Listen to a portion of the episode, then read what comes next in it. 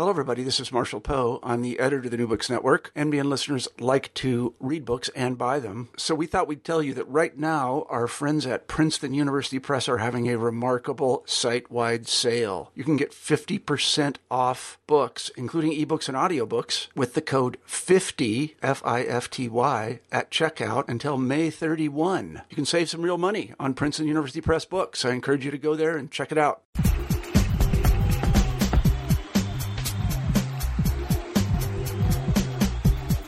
Hello, and welcome to New Books in Sports. I'm your host, Bruce Berglund. For each episode of the podcast, we choose an interesting new book on some area of sports, and we talk with the author about that book and about some of the deeper issues in sport, society, and culture. This week, we are talking about the way that most fans experience sports, by watching on television. My guest is Martin Kelner. Martin has been a journalist for British newspapers and magazines for some 4 decades, and he has been a presenter on a variety of radio and television programs in that same span. Currently, you can hear him on the afternoon program on BBC Radio Leeds. As he explains in our interview, one of his long-standing jobs was writing a column for the Guardian newspaper on sports television. Martin would watch the weekend's matches on TV and then write about what he saw with a dose of informed criticism and pointed humor. Martin's new book takes something of this approach to the history of sports on television in Britain. The book is titled Sit Down and Cheer: A History of Sport on TV. It was published under the Wisden Sports Writing imprint of Bloomsbury Press in 2012. Martin's book consists of 2 interwoven threads. One is the history of sports on television in the UK, from the BBC's first experiments with the new technology to the 24-hour satellite sports networks of today. The other thread is Martin's account of his life as a fan, watching cricket tests and cup finals and rugby league on the TV. One thing I realized in reading Martin's book and talking with him is that even though a fan from the States and one from England have spent their lives watching different events and different programs and different on-air personalities, there are still, surprisingly, many parallels between our experiences of watching sports on television. In other words, you need not have been a watcher of Grandstand or Match of the Day to appreciate this interview. No matter where you grew up watching sports on TV, you'll find something familiar in Martin's stories. And I think you'll have a laugh as well. Here is my conversation with Martin. Martin, tell us about your sofa. Well, now, my sofa is very important to me. For about 16 years, I was writing a column for The Guardian, an English newspaper, about sport on TV. So it's a humorous column, and what it means is I watch most of the sport that crops up on the TV. I watch some documentaries about sport and that sort of thing. I'm now writing the same column or a similar column for the Racing Post, which is a largely horse racing gambling paper in the UK. So basically, I need to have a comfortable sofa to sit on to watch all this sport. And I shopped around very carefully, and I got a sofa that was, I looked at all the specifications, and this claimed to have extremely comfortable seats. It's a while since I wrote the books, I've forgotten the actual name of the sofa. It's a Mitford, that's what it is. So the sofa's named after the Mitfords, a famous English family. And I thought, well, that's bound to be comfortable enough for me to sit on in my pants in my underwear, that's how you call it in America, in my underwear, early on a Saturday morning, watching rugby league from Australia. I was just going to ask, and what is your ideal day on the sofa? What will you be watching? What will you be eating? And so forth. Well, snacks, very important. Now, I know they're important to Americans too, and you need a snack that you can... There's something you can eat easily with one hand that's not too messy, and you can watch the sport at the same time. I think Seinfeld said the same thing about cereal, because Seinfeld was a great watcher of TV, and he always said he loves cereal because you just put the milk on, it's the bowl, you eat, you drink, and you watch TV, your eyes don't stray from the screen.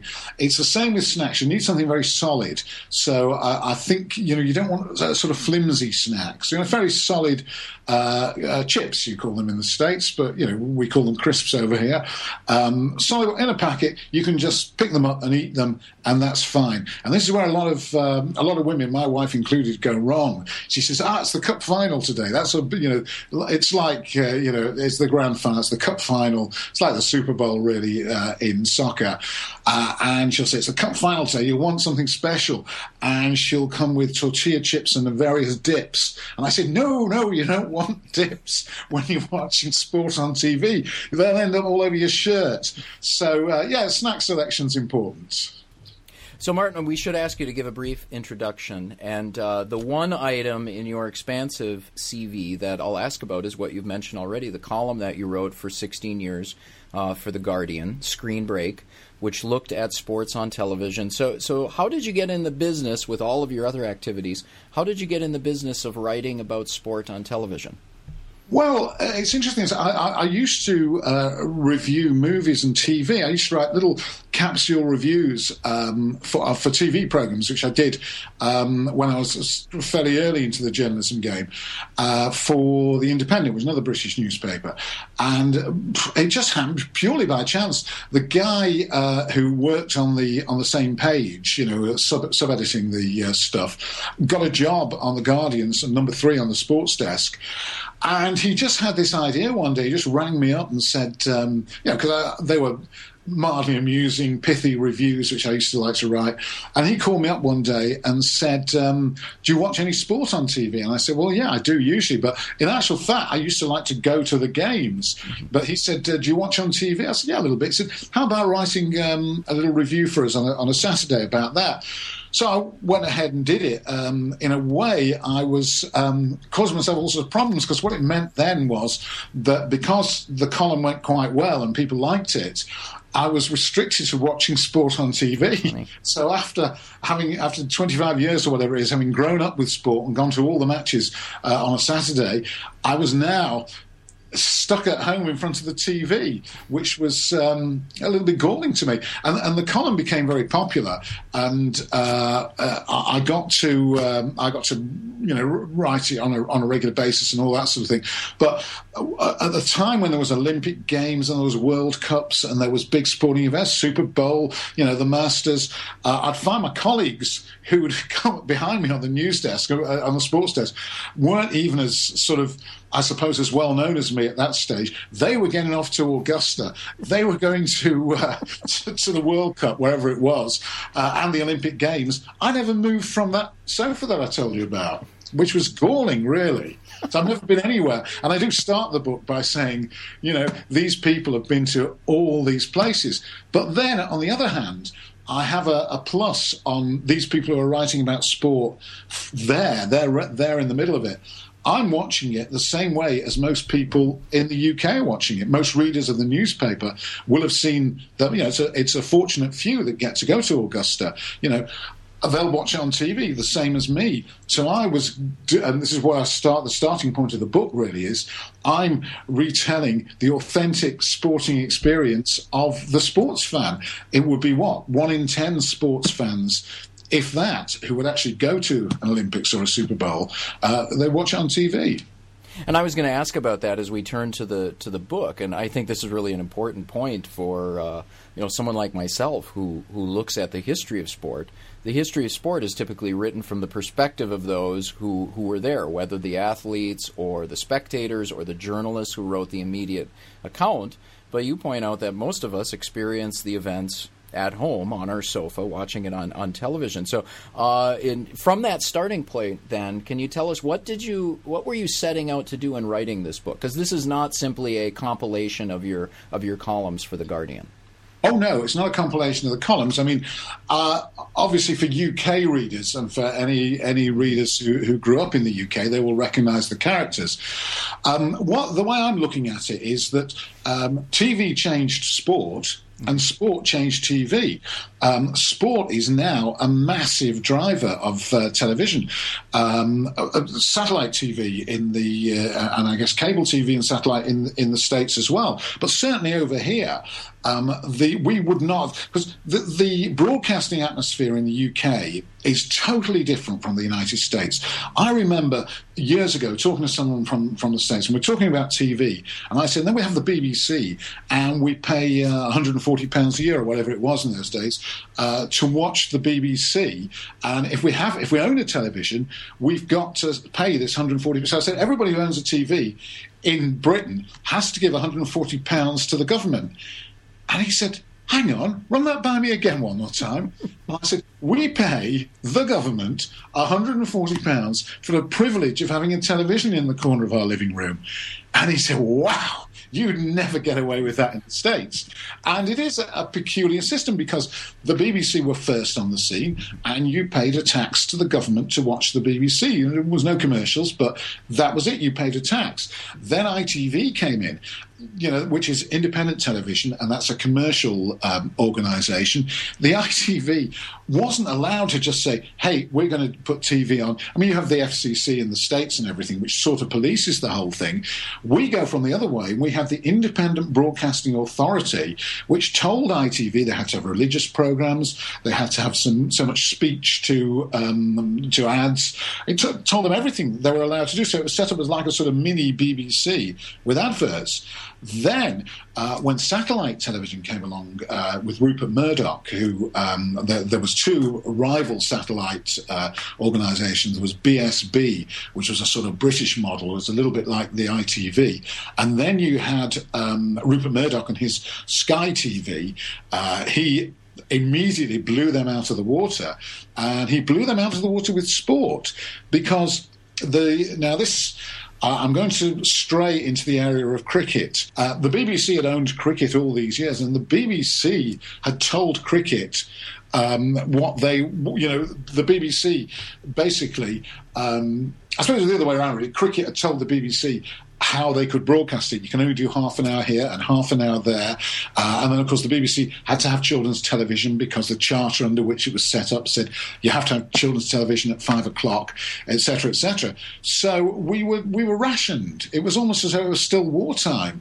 In the 50s and 60s, we were rationed to what cricket we could watch, and we never saw any overseas cricket. So the England cricket team in the winter would go across to the West Indies, and I can remember, as late as the 70s and 80s, getting the cricket scores on teletext on the TV. The text. Do you have teletext in the States? Or it was called teletext or CFAX. It was basically text on the TV. Mm-hmm. And there'd be groups of people just watching for the little message coming up on the TV telling you what was happening in the cricket. Well, Rupert Murdoch came along, and there was a tour of the West Indies, and he covered it every match live, because he had these satellite channels. And now you could see cricket from the sunshine in the West Indies. You could sit there, whatever the time difference was, you'd sit there and watch it in the daytime. And it was brilliant. There was cricket coming from overseas. So in that respect, sport changed the broadcasting landscape of Britain. In the same way, television and broadcasting changed sport, because the more money they were putting in, the more they became the paymaster and could tell sport what they wanted. Football matches, which were always in the UK, were always 3 o'clock on a Saturday afternoon. Well, if they're not now, they're all over the place. He wanted Monday night football. A lot of it was following the American model. So he wanted Monday night football, Murdoch. So he told them, you want this huge sum of money, we're paying for the rights. You'll play your match at 8 o'clock on a Monday night. You won't play at 3 o'clock on a Saturday afternoon. So, both sides changed as a result of that.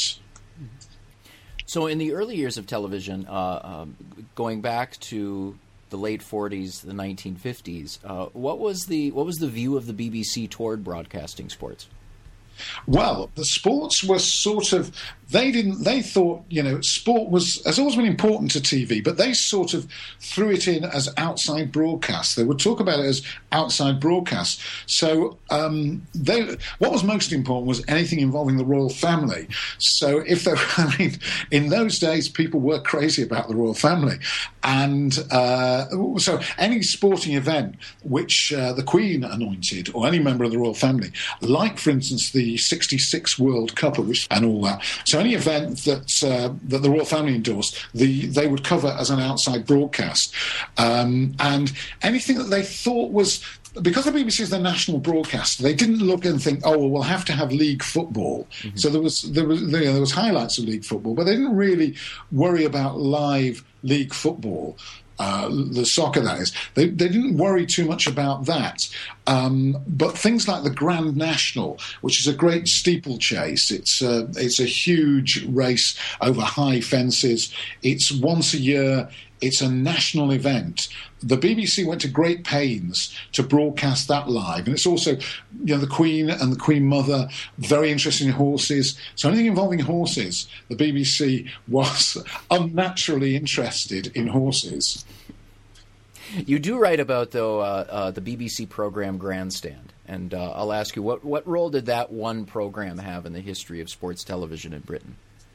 Grandstand was a fantastic driver of sport. 1958 that started Grandstand, and basically the idea was, I mean, previous to that, what you'd had is they broadcast things like athletics and swimming and a certain amount of boxing, but there would be a continuity announcer in very BBC fashion would say something on the lines of and now it's time for boxing, and then you'd get the box. So it wasn't even anything else. Well, these were actors. The continuity announcers were actors, you know. Yeah. It was very British. So it wasn't, as a sports fan, you didn't feel taken in by it. You know what I mean? They didn't invite you in and say, wow, boxing now, you know. So they didn't take you into it at all. They just said, and now boxing. So when Grandstand came along, and they had this guy called David Coleman, and I don't know who the American equivalent would be, Howard Cosell probably, but you know, David Coleman became a national figure because he used to do Grandstand, and his big thing was the results sequence.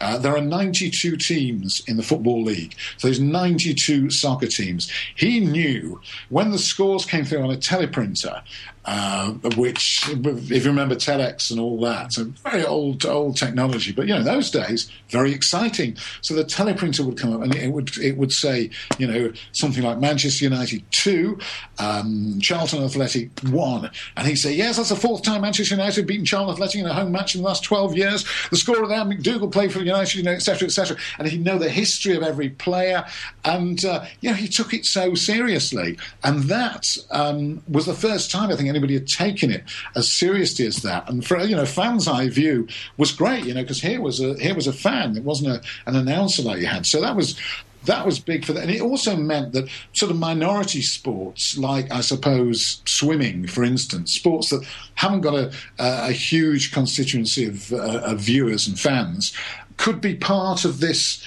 you know, the whole sporting programme. And the BBC had everything in those days. The BBC had all the rugby.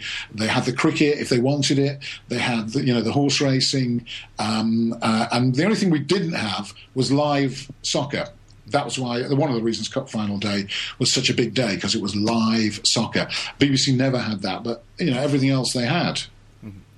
And I wanted to ask about David Coleman. You discussed a number of presenters in your book, but Coleman really has a central place in the book. And you suggested perhaps a figure like him in the States would be Howard Cosell. And as I was reading, and I'll throw this out to you, you know, Howard Cosell was very much a controversial figure. He was very, a widely hated figure. And he was known for his probing journalism, whereas I got the sense that Coleman was more, if you're familiar with Walter Cronkite and his place, that he was this trusted, perhaps august figure in broadcasting and sports broadcasting. Would that be accurate? Yeah, I think that's. I think you're probably right there. Howard Cosell was the first name that came to mind, but yeah, because Howard Cosell just used to ask very probing questions, didn't he? And quite, yeah. Coleman was different. I mean, Coleman had the knowledge. He did ask probing questions actually, and he was an athlete himself. He was quite a good athlete and would have been. Probably he had a couple of injuries, but he might have been an international athlete had he not pursued a TV career. He was a perfectionist, and the BBC, as I've tried to paint it, was sort of not quite as professional an outfit as it wasn't. That's wrong. That's professional, not the word. The BBC almost had a slight veneer of amateurism about it. You know, it was a cosy. Well, they call it anti-BBC. It's always still known as anti-BBC because it was like, you know, your auntie sitting in the corner of the room, and it would be very good and very cosy, but there'd never be anything too dangerous, etc., etc. Because it was owned by the government, I suppose. But Coleman was more probing and was quite, I don't know what the word is actually. He could be quite acerbic, and he was certainly acerbic with the people who worked with him, and he wouldn't stand for anything that was slightly wrong. I do tell the story in the book about the Mexico World Cup, or the Mexico Olympics. He was in Mexico, and they're moving the cameras around, and he is giving everybody dog's abuse, the producers, the directors, the camera people. Right, get it right now. Right, for God's sake, get it right. And he's swearing at these people and everything. And this tape of somebody taped it, all the stuff that was happening on the talkback, went round the BBC. It was days before YouTube or any of that. And it went round the BBC. So he wasn't universally popular with everyone. But I did speak to the producer that he was abusing on the tape, where he's swearing at these people and telling them to get it right and everything. And he is full of admiration for Coleman. You know, he says the guy was absolutely right. So I think he brought... a bit of professionalism to the BBC, or a bit more professionalism than they'd shown before him. And I want to ask about that, since you mentioned one of the interviews you do, that you did quite a bit of research at the BBC in terms of looking at not only tapes of old programs, but it seems like old scripts as well, and interviewing all presenters. The BBC is fantastic for it has a written archive that, you know, to die for. It's just unbelievable. It's like you sometimes see these in movies where somebody goes down into an archive in a cellar, and there's, you know, corridor after corridor, row after row, stacks and stacks of metal shelves with folders and everything. And the BBC has one. It keeps it in Berkshire, sort of hidden away. Fortunately, I knew someone who's done a few archive programs for the BBC, and she said to me, I'll go and have a route through and find stuff. And there's stuff in there about... so a very early presenter, Peter Dimmock, who almost invented sport on TV, but he was a predecessor of David Coleman's, and he needed, or persuaded the BBC that he needed a Savile Row suit to present some half-hour sports programme on the TV. And when you look at the whole budget is laid out in this internal BBC memo, and the highest cost of anything on the programme is his Savile Row suit. Savile Row, for any listeners who don't know it, is the street. It's where the royal family get their suits from. A suit there now, you know, you'd be looking at £12,000, starting at £12,000, maybe £20,000 to buy a suit there. This was back in 1956, so we were just talking a few £100, but in those days it was years' wages. And all this stuff about people's expenses, little memos about we don't think this guy's doing a good job, they're all there in the BBC archives. Unbelievable. Anybody who wrote anything to anybody, it's been kept.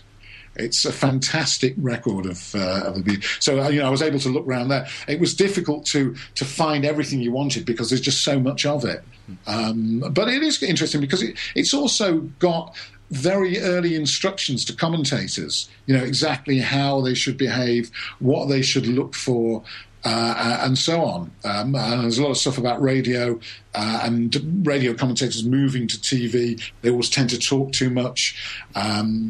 Coleman was very good. He was an athletics commentator as well as being the presenter. He knew when to talk and when to keep quiet. I mean, people, especially nowadays, people sort of, a lot of commentators have their ad libs carefully scripted so that, you know, should such a thing happen, they've got les bons mots. They're already written down on a piece of paper. Coleman was very good at letting the, you know, a goal would go in. Somebody would score from 35 yards, a fantastic goalie, or whistling into the top of the net. And Coleman would be silent for a second to let it sink in, and then he'd just simply go, 1-0. And that became his catchphrase. His catchphrase was, 1-0. And the way he said it, it was as if he knew it was coming all along. He did. A lot of commentators, you know, something happens and oh, that's amazing. You know, they'll chatter on 12 to the dozen and they'll sound as shocked as you. But Coleman, whatever happened, he would just sit there as if he knew it was about to happen. He'd say, 1-0. You know, as if I knew it was going to be 1-0. It was a bizarre turn, but really, really good. And I you know, nowadays they've got the review of the thing, the playback. You know, they can go back over an incident. They've got several angles. You know, talking about football matches, soccer matches covered with two, maybe three cameras, and no replays. You know, the replays started in, I think, the '66 World Cup was the first time instant replay was used, but it was a very crude system even then. And Coleman, I watched an old cup final, and he picked up, there was an incident where somebody crashed the ball towards the net, and they had it from a free kick, and I think there was about 7 or 8 defenders on the line, and he gets every single name spot on, and he calls the incident. I mean, I can't see it, it's like pinball. You know, the ball's bouncing around all over the place. No replay, no sort of special angle, no computer technology, and he calls it spot on. Unbelievable. I want to ask you about the beginnings of the pre-game and post-game panel discussion among former players, and this was correct. This was with ITV's coverage of the 1970 World Cup, and you write about this as a revelation to have a program like that, correct? It was unbelievable. The 1970 World Cup really, it was, you know, there were people who'd played the game and there were managers. And in those days, there was less compliance. There was less, you know, the social networking wasn't started. So you went in the studio and you could basically say almost anything. And there was a groundbreaking producer at ITV, a chap called John Bromley, who he invented the format, really. And he got these people and said, right, you're not going to just turn up on the day. We're going to cloister you together for the whole fortnight of the World Cup. And he put them into a hotel. He gave them free run of the minibar, which was occasionally fairly apparent on the TV.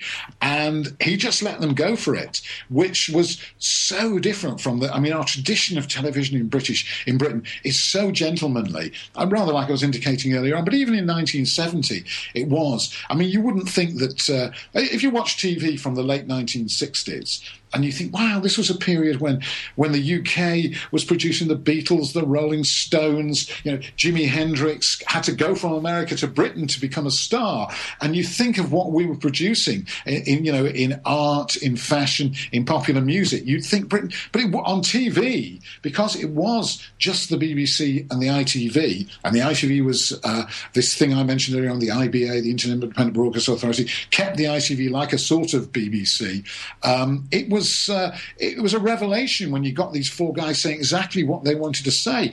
And they, when England went out of the World Cup in the quarterfinal, rather unfortunately to Germany, and one of the players from the team, Alan Mullery, who was playing for the England team, unbeknownst to the panel, who had been slagging him off and saying he was a waste of space and shouldn't have been in the England team because they were very outspoken. What happened is John Bromley, the producer, flew him back from Mexico, not. And he appeared in the studio. He walked into the studio while the panel was on the air and threw his England shirt at the particular pundit that had been having a go at him. Well, British TV had never seen anything like that before, you know, not even remotely like that. Rather like, and I do mention in the book that it's like now we're all familiar with Britain's Got Talent and The X Factor, and you have the similar shows in America, Pop Idol and all the singing talent shows, where you do have a panel of four, and largely, because you've taken that from us to an extent, you know, in the States, I know Simon Cowell is a sort of inventor of that thing. But the format of the four people is almost exactly the same as that 1970 World Cup panel, which is takes me back really to what I was saying about sport on TV has sort of influenced TV generally, you know. So both, you know, TV generally is taken from sport on TV,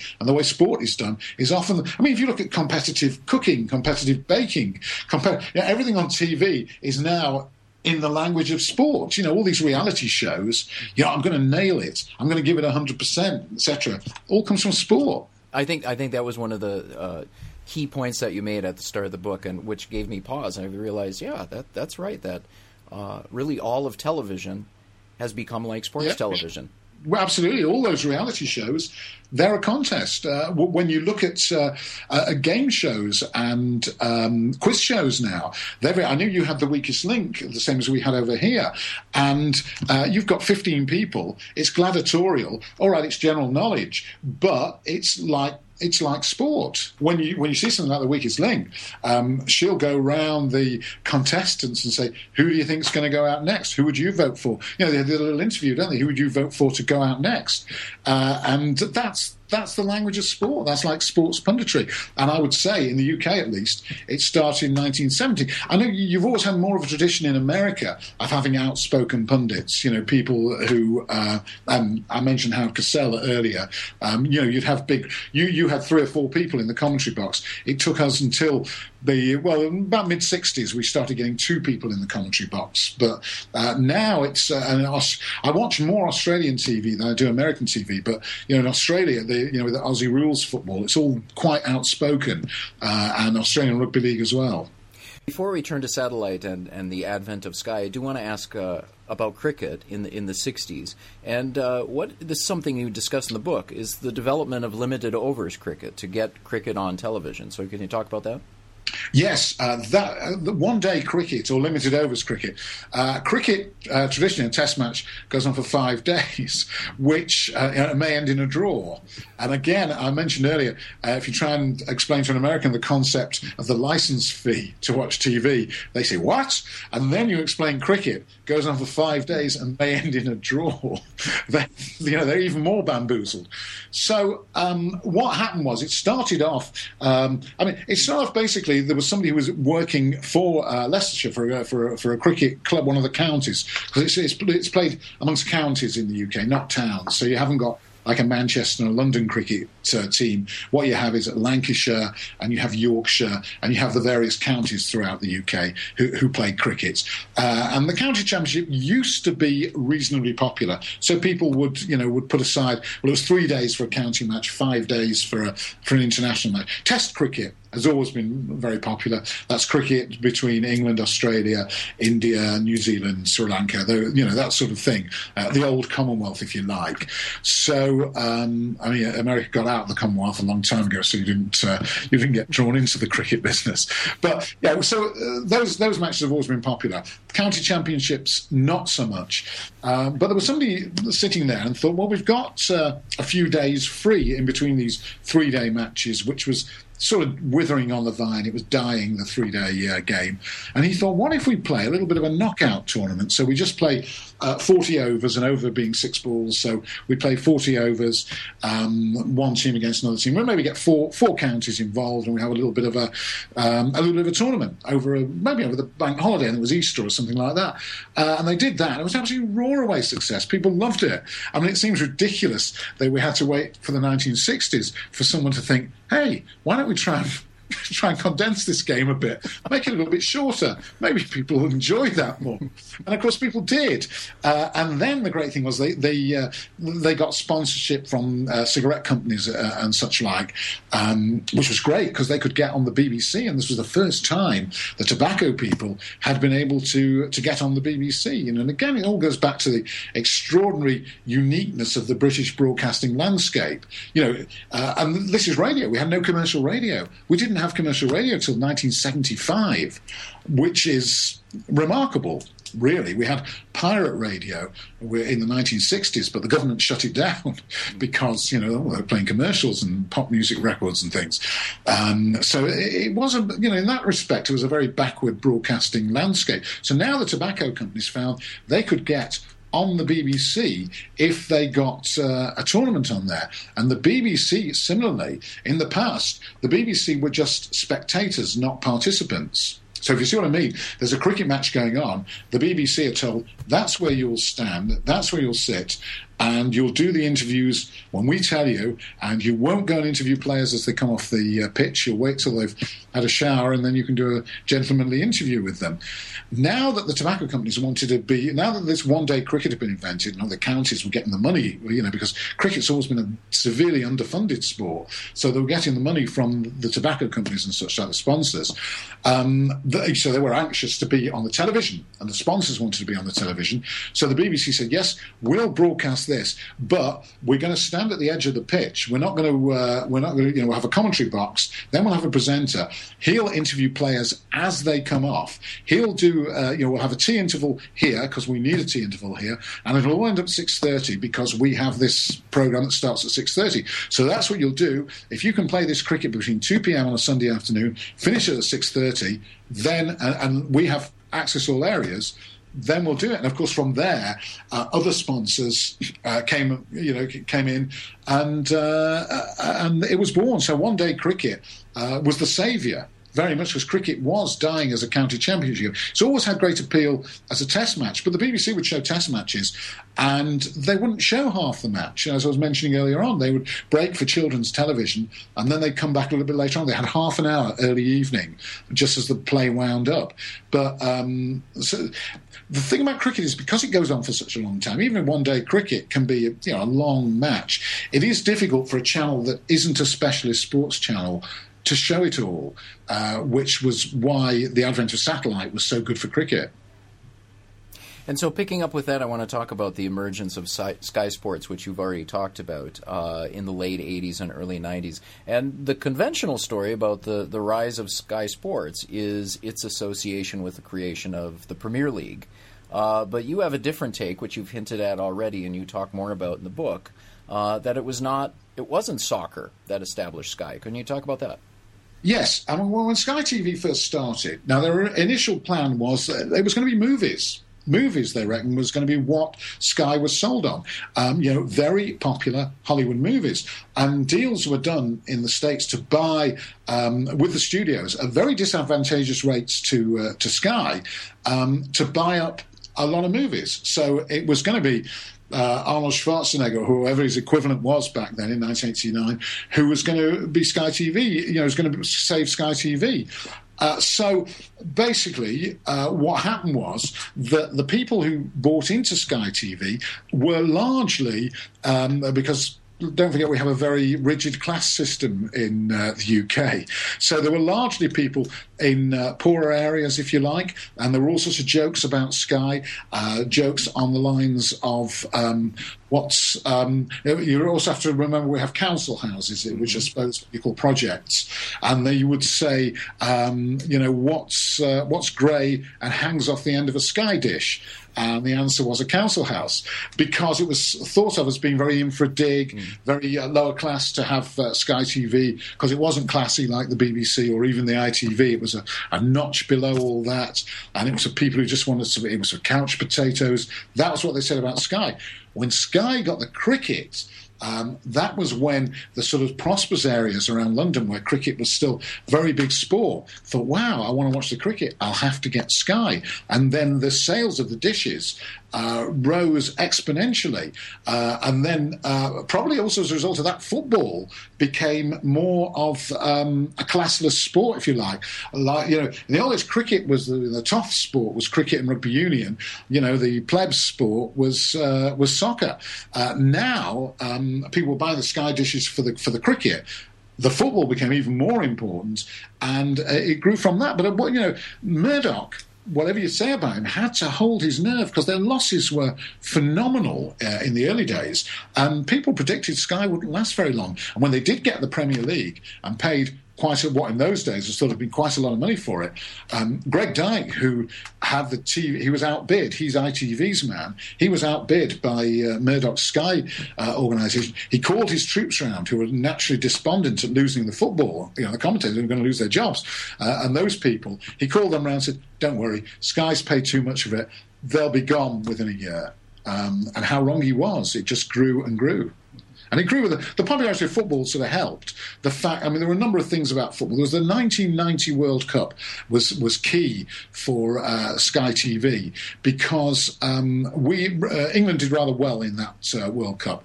We got to the semi-final, very unfortunate not to get to the final. We were beaten by Germany in an epic semi-final, which went to extra time and penalties. We lost on penalties, and that's a hugely exciting way for a football match to end. I know, again, Americans are always amazed that people go and watch a draw, or a tie, if you like, and but with penalties, it ends. There's an ending, and the ending was that England unfortunately went out. Paul Gascoigne, who was the pin-up boy of British soccer at the time, he was booked in the match, which meant that if we got to the final, he was going to miss the final. And he cried, and that was shown on TV, and women looked at it and they thought, wow, there's a human side to this football. The whole nation was watching. It was a huge audience.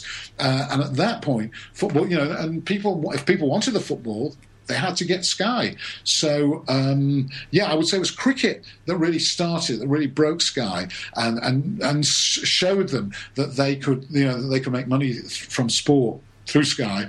But it was football, I suppose, that gave it mass family appeal. So you're just talking about the World Cup and these particular moments that you watch that become part of the collective memory. And something that was striking in reading your book is, I did see parallels, and we've talked about those, between the history of sports television in Britain and the history of sports television in the United States. But in terms of the content of what we watched on different sides of the Atlantic, it was, completely different, and those are key in terms of how our culture has been shaped. And I want to ask you, I imagine that British men, when they get together, like American men, they'll, the wives are in the other room, they'll start talking about a game or a comment or some play in a game from decades ago. So among your friends, when you get together at the pub or you get together and the wives are in the other room, what's the one moment from your lives of watching sports television that you always come back to? Yeah, remember watching that. Yeah, well, it'll be World Cup moments. We remember David Beckham in the World Cup in France in 1998. He was lying on the ground and he just kicked his leg up ever so slightly. I saw that one. So that's something we can share. Oh, yeah, definitely. So people remember that specifically. In terms of football, things that you saw on Match of the Day years and years ago, like, for instance, Beckham scoring from the inside his own half, and he scored a goal there. So it's characters like that that you remember. You remember sort of really dirty matches. There was an FA Cup final in 1970 between Leeds and Chelsea where they just kicked lumps out of each other, these players, for a whole hour and a half. And the instances from that are always shown on sort of archive TV shows. So you remember those moments. And also the Chile-Italy match from the 1962 World Cup, which was just unbelievable. I mean, they really were. I mean, the players were launching themselves at other players, and there was constant fights and punching and all that. So you remember all those incidents. It would be largely England or Scotland's World Cup history, because Scotland's World Cup history is interesting because they always go out there thinking they're going to frighten the world. That's the Scottish way. It's a sort of Rob Roy type, the Mel Gibson moment, really. And they always say, we're going to go over there and we're going to frighten the rest of the world, and then they get beaten by Iran. You know, Iran, who's sort of the 11 people who play soccer in Iran, they've rounded them all up, sent them to a World Cup, and then they'll beat Scotland. And then, you know, especially as the World Cup in Argentina, Scotland were beaten by, I can't remember who it was that time, it was Iran or Vatican City or somebody, that were beaten by somebody they should never have got beaten by. And then they played Holland, you know, who were great football, you know, one of Europe's great football teams, and beat them 3-1. And they nearly got through to the final stages after having thrown it away. So that's always a rich source of comedy, which we talk about. Yeah, I think it's the comedy of it that we like a lot. You know, there's the 70s, which is a great period for facial hair. A lot of midfield players, which, you know, defensive midfield players, so they're the destroyers, they're the enforcers, thought that they would look tougher if they grew beard, moustache, and let their hair grow long. So they looked like, you know, WWE wrestlers, if you like, or members of a heavy rock band. So you'd have, you know, the four men across midfield. Stoke City were one of these teams. The four men across the midfield, they'd look like they'd step straight out of Spinal Tap. You know, it was just... so, you know, you talk about the hair. I mean, I'm sure you do it in the States as well. You talk about unwise haircuts. You talk probably less about beautiful goals and more about unwise haircuts, characters in the game, that sort of thing. And of course, TV did bring these people right into your living room. You know, Match of the Day was key in that. There was one great moment. There's two of these guys with the long hair looking like the heavy rock people. The match was Sheffield United versus somebody. I can't remember the exact match, but one of them had tripped the other guy up, and they were both on the floor. And clearly he wanted to say, "No hard feelings, mate." And he actually kissed the guy on the lips. And the BBC got a close-up of this. So it's a great still. I mean, you see the still photographs sometimes. I think it was Tony Curry was one of the guys. I can't remember the other guy, but that's not important. There were two long-haired midfield footballers kissing each other on the lips in the middle of a soccer match. And you remember moments like that. And it is, you know, like I say, because I've been writing this column so long, most of this stuff I've watched on the TV. Mm-hmm. And it does bring it right into your living room. Martin, you've already shown your knowledge of American sports, and I know that you visited the United States. What's the one thing about American sports on television that really strikes you as different from the way sports is presented on television in Britain? Well, it's the sports chat shows that you have, like Round the Horn, and there's the guy on fire, Jim Rome or whatever he's called. That sort of thing. And I think, you know, your pundits do tend to be, more outspoken, more fluent. I do a radio show over here called Fighting Talk, which is an exact steal of Round the Horn, basically. It's four people. And we talk, ours is probably a little bit more jokey than Round the Horn. So when I'm watching American sports on TV, it's the quality of the punditry. I say the quality because I don't understand the sport so well. I don't know if they might be talking absolute nonsense, you know, in terms of just reading the plays and things. I would say the fluency of the punditry is... I think your players there, because America is probably... is more of a media-savvy culture maybe than the UK. What you find is that these chaps from American football seem to find the transition into broadcasting easier than our boys do over here. So that's the main thing that I notice about American sports. So we're almost out of time, Martin, and something I want to ask you, something that I smiled at in your book is your description of you and your friends when you were younger providing the sportscaster's narration to whatever game you were playing. I think it was it billiards or snooker that you describe in the book? And, no, mainly on the football. It was the football? Yeah. Yeah, no, it was a tradition. That was what I was saying. It was the only time you had TV in the morning. Yeah. And as a kid, that was fantastic. TV in the morning. You can get up and you can switch on the TV and there it is, and there's guys talking about football and they're showing old matches and that sort of thing. And then there was always a break just before the. I say a break. They went to the crowd and there was community singing. You know, people just sing, and it was all you didn't want to. And then somebody would come out and sing the national anthem. Well, the last thing you wanted was sort of. And in those days, you know, it wasn't like Beyonce or anybody. It was sort of, you know, it was the male voice choir from somewhere would be singing the national anthem. You wouldn't want to hear all that. So just before the match started, you'd go out into the street and then you would play the teams. But there was at the time you were playing the teams, you would commentate as well. So I'd be just drilling. And it's Kelner with the ball. Kelner beats one, beats two. You know, it was just, and you smash into it. And you'd use, you know, the catchphrase of the commentator. You'd bash into that and say 1-0 like that. So, you know, you were both commentator and player. It was great days. Well, I was going to say, you know, that's, as I said, I smiled at that because I did the same thing as when I was younger. My sons do that. And when I go out in the yard to play with my sons, I still do it. And I wanted to ask you, I mean, I don't know if you have an answer, but why is it that the male of the species does that? Ooh, well, I think it's just because you experience the match like that with the commentary, it just gives it that. It's just an edge of reality. It's rather like computer games with, you know, realistic graphics and sound effects and things. Well, we didn't have them. You know, when I was growing up in the 50s and 60s, didn't have realistic graphics and sound effects. And the most realistic I could get was imitating the commentator as you were scoring, because that's how you would experience it on the TV. You know, it wouldn't be silent. It would be, you know, you'd hear the sounds with it.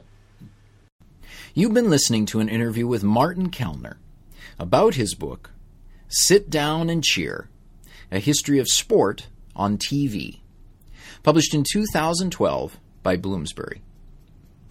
New Books in Sports is part of the New Books Network, which offers dozens of channels of podcast interviews with the authors of new publications on subjects like psychology, science, language, and music. If you like what you heard here, please follow New Books in Sports on Twitter or friend us on Facebook. You can give us your feedback, offer suggestions, and find links to thoughtful sports writing from around the world. I'm your host, Bruce Berglund. Thank you for listening, and enjoy your week.